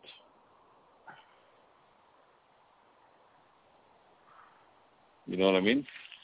Well, i- if you remember, and going back, Don Cherry was promoting that very idea when we had the European invasion in in in hockey. Yes, of course. Of course he was. But, But any got league, over too, that- on that one. And I'm pretty sure that any league that has a ratio, the ratio is not as ridiculous as like uh, having a, a certain number of starters or a certain this or a certain that. I think the ratio says you have to have this many people on play on your rosters, but it doesn't spell out starters. Doesn't and, make Yeah. and I don't Yeah. think it matters uh, if a guy gets injured and uh, it's it's nothing like that. It's not so uh, involved like the CFL one is. right. They should at least drop the ratio. At least, they, I mean, they should have. They the CFL should have stood firm and at least, you know, reduce the ratio to I think, five on the field. Is it seven now? I I, I forget what the, what they're at. With Why? That, but I mean, it's, well, just get just get. I mean, If, if, if the you're product going a to little bit. reduce the ratio from seven to five, you're admitting that the ratio does, doesn't work. So why have it Right. at all? Well, I mean that's but the players the players aren't going to agree to a to drop the the ratio. That's the issue. So you have to you have to bargain. Why not? You show me. Okay, if this is a democracy, we're going to have a vote. Okay, how many American players are there in Canada in the CFL, and how many Canadian players are there? The Americans already outvote the Canadian players already, just because of the quarterback. Right. I don't know any Americans who are going to vote to keep the Canadian ratio. I know of American players, Canadian players who wouldn't keep the ratio. So, the, if, if you had a vote on it right now in the PA, the ratio would lose. Yeah. The American players don't give a The damn American about the ratio. Right now, the American players right now will not come public and speak against it. None of them like it. They're just biding their time. Hundred percent. Without the ratio, Shawn Lemon is still a BC Lion. Oh, 100%.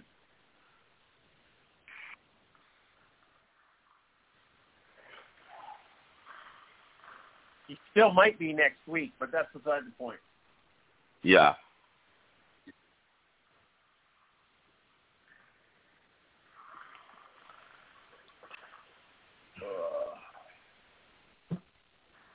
I don't know.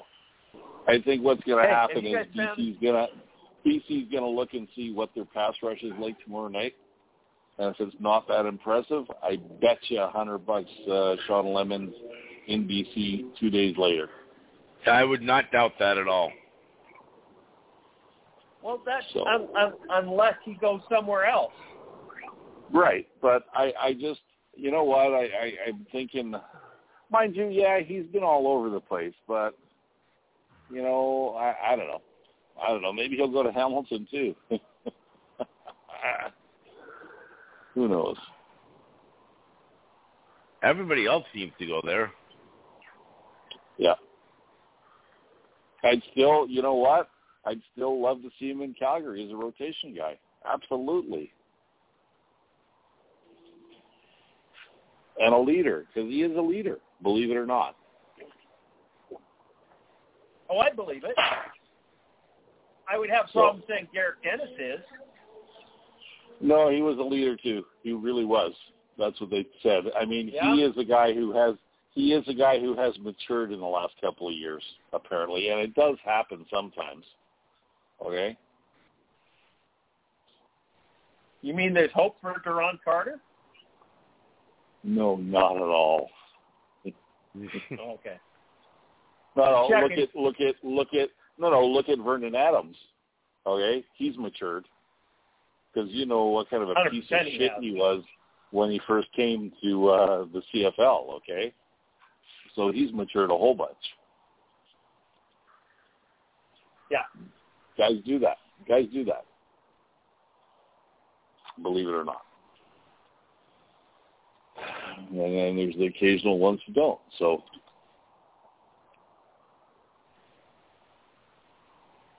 Hey, did we uh, completely off topic here, and, and why not? Uh, Messam, Jerome did we Messam, what? Did we ever find out what happened to his court case? Yeah, I'm pretty sure we did. Didn't he get convicted? Yeah, he got convicted. I don't know. I've never heard. Yeah, no, no, he did get convicted of voyagerism or something like that. Did he not? Yeah, I'm sure he did. Can you get a, I think he did. Didn't he have a DUI too? Didn't he have a DUI too? What was that? Didn't he have a DUI too? I think he had some issues. It was, not, it was just there was just more than just the one incident. I know, I know he was coaching high school football a couple of years ago. So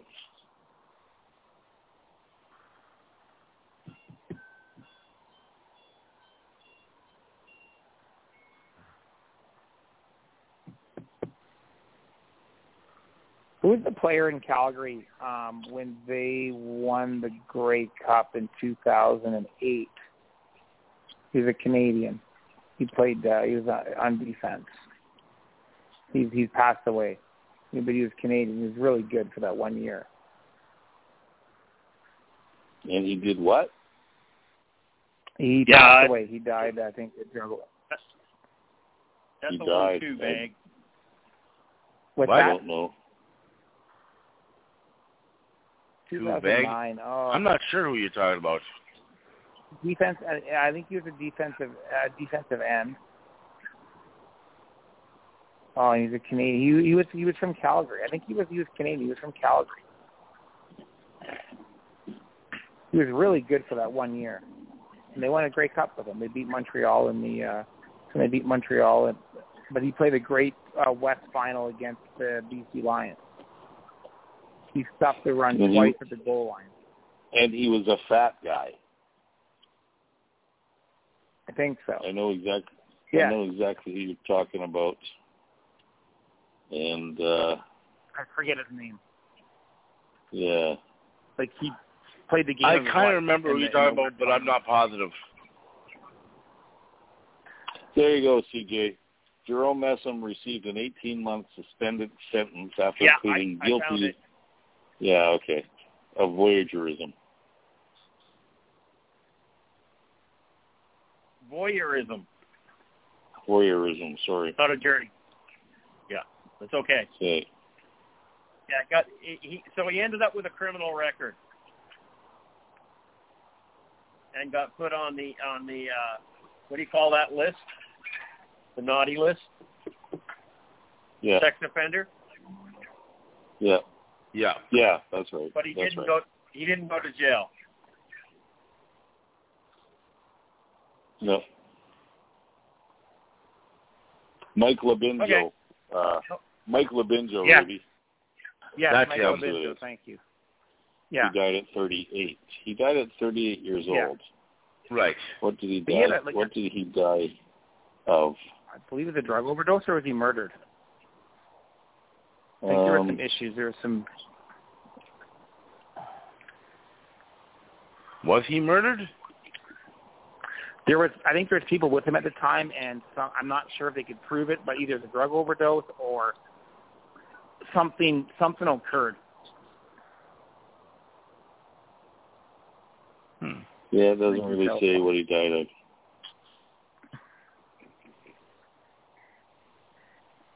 Yeah, he got cut the next season.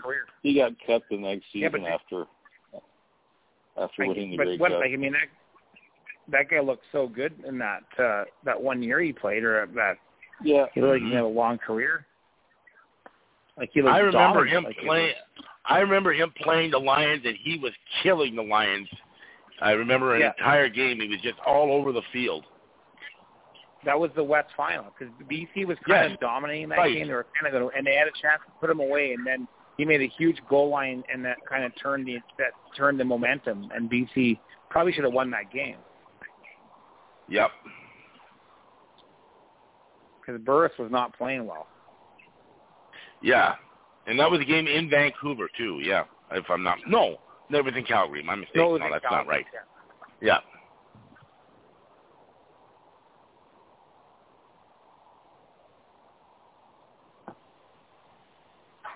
Yeah, So it's walked Christmas Eve for and won. football fans. Is, is, is that it, Charles?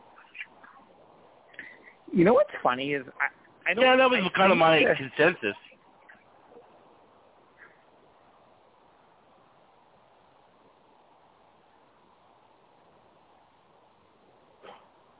I think Labor Day. I think Labor Day is a bigger deal than the, than the opening week. Labor Day, the Labor Day games. There's more buzz.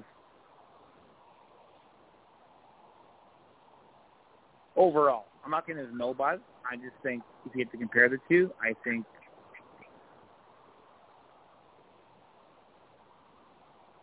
I don't know. I kind of think this is uh, a pretty. I still think this is a pretty big deal uh, to have uh, to have uh, the opening week after the long off season. Oh, People yeah, are just happy to have football back. Yeah, no, that's fair. And sounds like there'll be a big, big crowd in Winnipeg and and Edmonton, which will be good.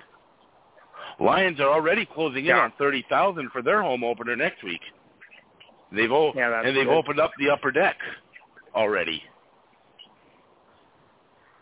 So why are we? Well, they why got does TJ everybody Shea- want to build a twenty-five thousand seat stadium? Fucking stupid. Well, because well, you're not gonna you're not gonna sell twenty you're not gonna sell thirty thousand every week in some markets anymore. That's not gonna happen. I mean, Why Edmonton's not? Giving Yeah. away tickets. Edmonton is giving Why away not? tickets. Like if people are gonna people are gonna be excited about Edmonton and this crowd they get. Wait wait for two or three weeks and then you'll see what Edmonton's attendance is gonna be. Yeah.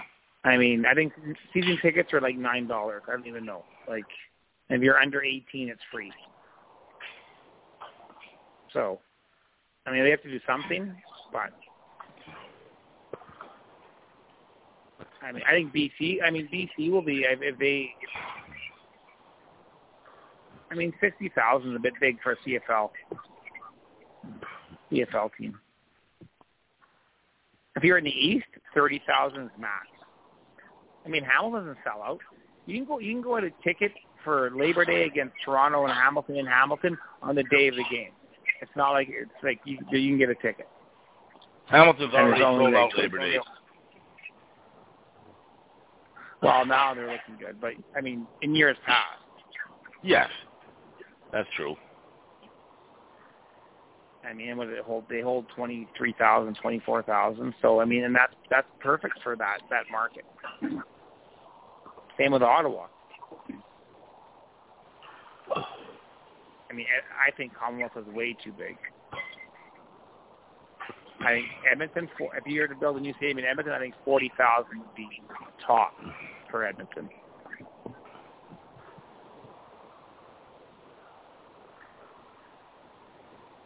It's hard to predict. I mean, CFL attendance has always gone in cycles, right? You have years where, or decades where attendance up. is great. It goes up and down. Yeah. Yeah. I know was the 2010 attendance was way up, and everybody wanted to to double the salary cap and spend all this money, and I and I, I was like, well, you know what? History history proves what goes up comes down or levels off. I mean, look at Saskatchewan now; they can't even get close to thirty thousand a game. So Saskatchewan used to have a 10-year waiting list for season tickets. Now they can't give them Yep. away. Yeah, yeah. You you have to produce on the field. You have to produce on the field if you want your attendance numbers to stay up. You can't Well, I mean, just expect to be the Mon- uh, the Toronto Maple Leafs. There's a bad. can't. I mean, a a bad year. he- A bad year here and there is understandable. But Yeah, but you can't You be can't a have- bad team year after year after year after year Yeah. and expect Eventually, fans to come people, back. eventually, people are going to be tired of giving you their hard-earned money uh, to watch your Yeah. team lose repeatedly. It, it's going to happen Well, no is- matter this what is- city you're in. well, this is where Edmonton and Ottawa they they better have good years this year, or they're going to be it's going to be big trouble because, I mean, Ottawa fans have, have, hung, have hung tough for the last two years. I mean, Edmonton fans they haven't seen a win in three years at home. So, I think if you look at the home openers, if if Edmonton gets blown out, big trouble in Edmonton because you're gonna have like 35,000 fans there, and that's your, you know, that's your game to sell the fans. People are just going to that just going to start saying, "Here we go again." Yeah, they're gonna. Yeah, Uh, I, I I don't see it happening though. I really don't. I think Chris Jones is is, is yeah. You have to give the guy credit. And I mean, we're going to find out this weekend if I'm like totally off the lunch, but I think they're going to come out as an extremely dominant team. And Saskatchewan is not See, going uh, to be. You know, if Edmonton was playing Winnipeg or Edmonton was playing BC or even Calgary, I wouldn't be this confident. But they're playing Saskatchewan. yeah, but Saskatchewan's improved their quarterback. So. Oh, have they?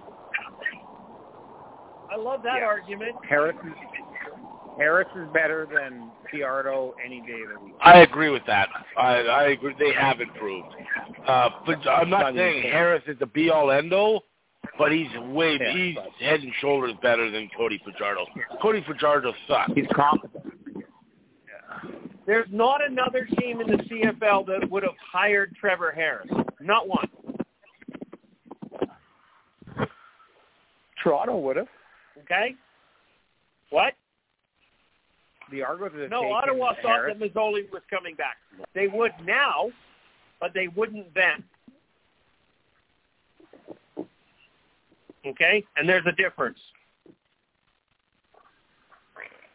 Right now they would take Trevor Harris because they you know, their alternative sucks. But back then there's not one team that would have taken Trevor Harris. Not one. He would have had to retire if Saskatchewan didn't pick him up. And Someone would have so really him. what happened was Montreal and Saskatchewan traded garbage. And you guys are saying Harris that pretty good. no, he's not. He's never done anything. Harris He's never has some pretty amounted big, to pretty big anything. numbers. He got out of the Grey Cup. and lost. No, Henry Burris won a Grey Cup. He got in the Grey No, Cup but- game, but they lost in in Edmonton. Yeah. Calgary's due that year. Calgary's defense was good that year. Very good. Yeah, you you can't call. I don't even think you can call Trevor Harris a, a has been because he's really a never was.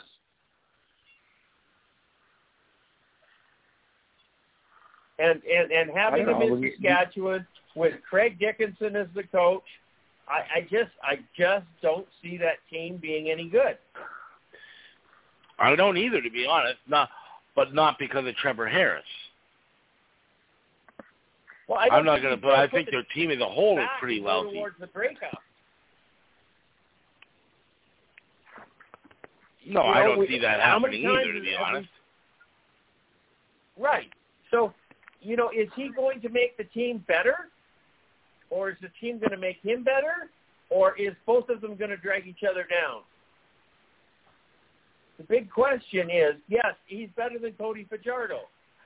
But that doesn't mean that much. And that team, for Trevor Harris to actually come out and play good football, he has to have a good team around him.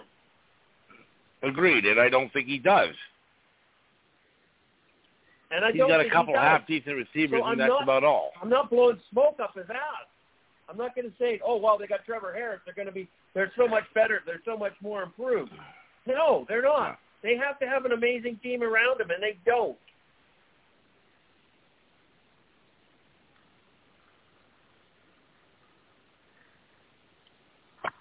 I, I, I mean, he threw I for don't have a lot of faith in too many teams in the CFL this year. I mean, I think you're being hard on Harris. The guy threw for over 5,000 yards in Ottawa and 4,000 yards last year in Montreal. So, I mean, he's not as bad as you're making him out to be. I'm not saying he's Doug Flutie, but I think they're being a bit hard on him. He's had some good years. He hasn't won the big one yet. Yet, could you actually say that? Well, you never know. I don't think he'll win this year, but who knows? Oh, Maybe someone picks okay. him up at the So deadline. would you or be happy with Trevor Harris placing Zach Collaros? Zach Collaros gets injured, and oh, Trevor Harris comes over. Would you be happy? Yeah, in a pinch, if we if we if there was not if we, if, there, if we had no other option, yeah, You That would wouldn't be happy. Trevor, roll it. Well, we had no choice. You- you would not be happy. I mean, honestly, with Well, that he'd team, Trevor Harris, win? Trevor Harris could do something with that team because they've got a very talented receiving Oh, yeah. core and Yeah. a good defense and a good offensive line. So I think Trevor Harris could do something uh, with that team. yeah. Now, course they let's say yes.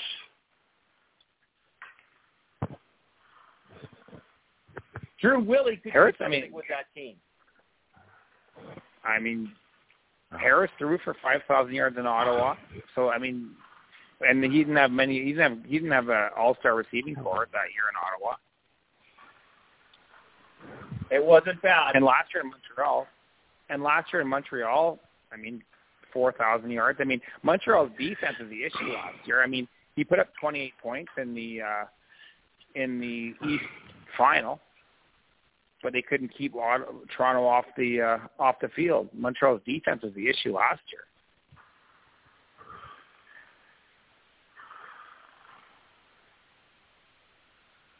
We haven't heard from Willie in a bit. What do you got to say out there?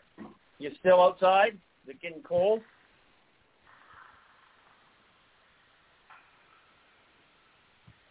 Oh, turn your mic back on, Will. Or wake up, one or the other.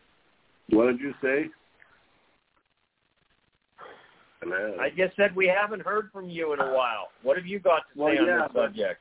but but but you're you're you're you're talking you're on your soapbox talking about Trevor Harris and like I've told you before, statistically Trevor Harris and Zach Collaros are almost identical.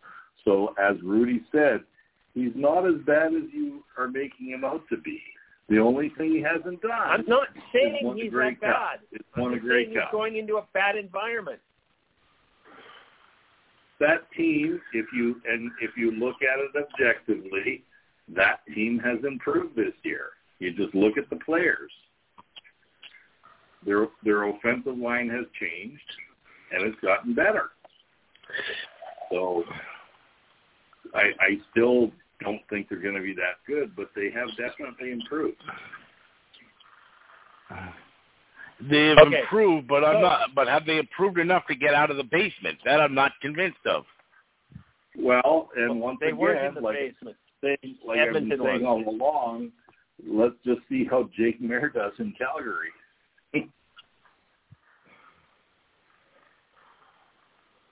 I'd probably take uh, uh, Harris at this point. I'd probably take uh, Trevor Harris over Jake Maier. Me too. You say that Yeah, uh, he they'll hasn't done the I, mean, we've Okay. talked numerous we've talked numerous times about this is a quarterback-driven league. Saskatchewan had to get better from last year, so they got rid of Cody Fajardo, took Trevor Harris. Trevor Harris is a lot better than Cody Fajardo. Yes. I'm not I'm not disputing that. What I'm trying to say, and I, I don't it's not I'm I'm not throwing hate at Trevor Harris. What I'm trying to say is I don't think Trevor Harris is good enough a quarterback to make Saskatchewan a better team. That's that's my point. Or not necessarily a better team, a competitive team. Okay, I'm glad you qualified that because to be a better team, all he has to do is win five games. No, they won six last year. Okay, then he's got to win seven games. Yeah. I don't think they'll win seven games. I mean, one of the reasons one of the reasons I'm so down on Calgary this year is remember last year they were in third place in the West, okay? But they beat Edmonton five times or four times. Every time they played BC, they lost. Every time they played Winnipeg, they lost. Those are the teams you have to beat to go anywhere. and Edmonton's going to be better this year too. Yeah. You think? Now, now you've all said Saskatchewan has has improved. Every team out there has improved. Did they improve enough to be able to beat the teams that they need to beat?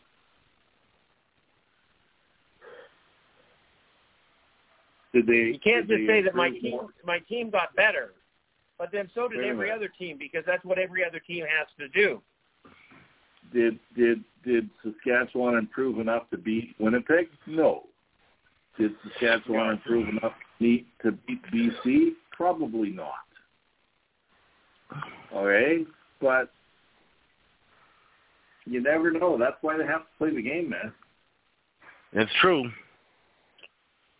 I think they'll be competitive We need- with Edmonton, and I think they'll be competitive with Calgary. They may not beat them, but they may be competitive. Probably a whole lot more competitive than they were last year. Yeah. Edmonton won four games last year. They're going to win more. I think they're going to win a lot more. So we'll see what happens. It all starts tomorrow I mean, night. I mean, in order In for Calgary. things to happen, in order for things to happen, there's a couple of guys. You know, Edmonton's starting quarterback. He's got to step up and be somebody. Vernon Adams has to step up and be somebody. Okay, Jake Maier has Mhm. to step up and be somebody. You know, the only guy that's a for sure Will? thing in there, I think, is Trevor Harris. Or sorry, is uh, Zach Collaros. I have to stop you, Will. Okay. We only got 40 seconds left in the show. And This has been Let's Talk CFL podcast episode number 533. I was your host, Christopher Jones. Uh, we're going to say goodnight. Charles, come on board there. Quicker. Uh, good night, folks. Uh, thanks for listening. It gets started tomorrow, and uh, we'll be able to review week one next week. So enjoy, and we'll talk to you next week. Rudy, 25 seconds. Go. Good ni- good night from Winnipeg, and looking forward to being in the stands on Friday night. Okay. And William. Good night, everybody. Looking forward to football tomorrow. Go Stamps. Okay, it's Christmas Eve for CFL fans. Take care.